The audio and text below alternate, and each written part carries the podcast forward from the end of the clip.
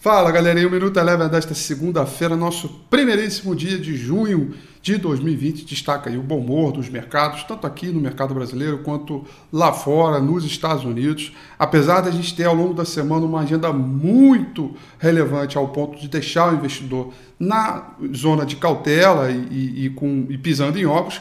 Hoje foi um dia aí de um pouco mais de elevação nos mercados, da busca de apetite ao risco, e o noticiário é o mesmo que a gente vem vendo nos últimos dias, né?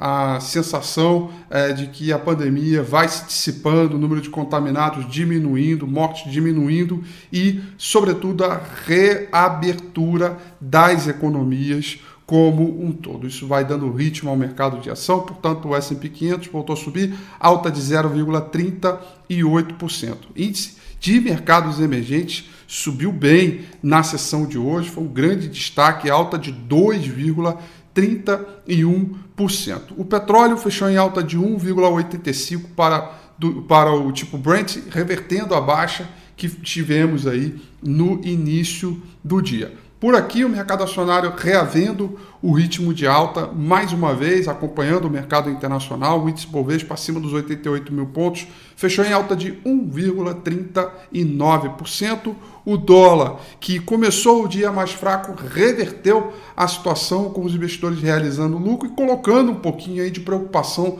com a questão política, muito ruído, fez o dólar subir, alta, portanto, de 1,02%. Mesmo com a alta do dólar, mesmo com a alta do petróleo, as companhias aéreas foram os grandes destaques de alta hoje, destaque para a Gol, que subiu 8,56% para esta sessão.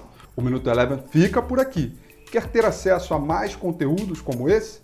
Inscreva-se em nosso site www.elevafinancial.com e também siga a gente nas redes sociais. Eu sou o Raphael Figueiredo e eu te espero no próximo Minuto Eleva.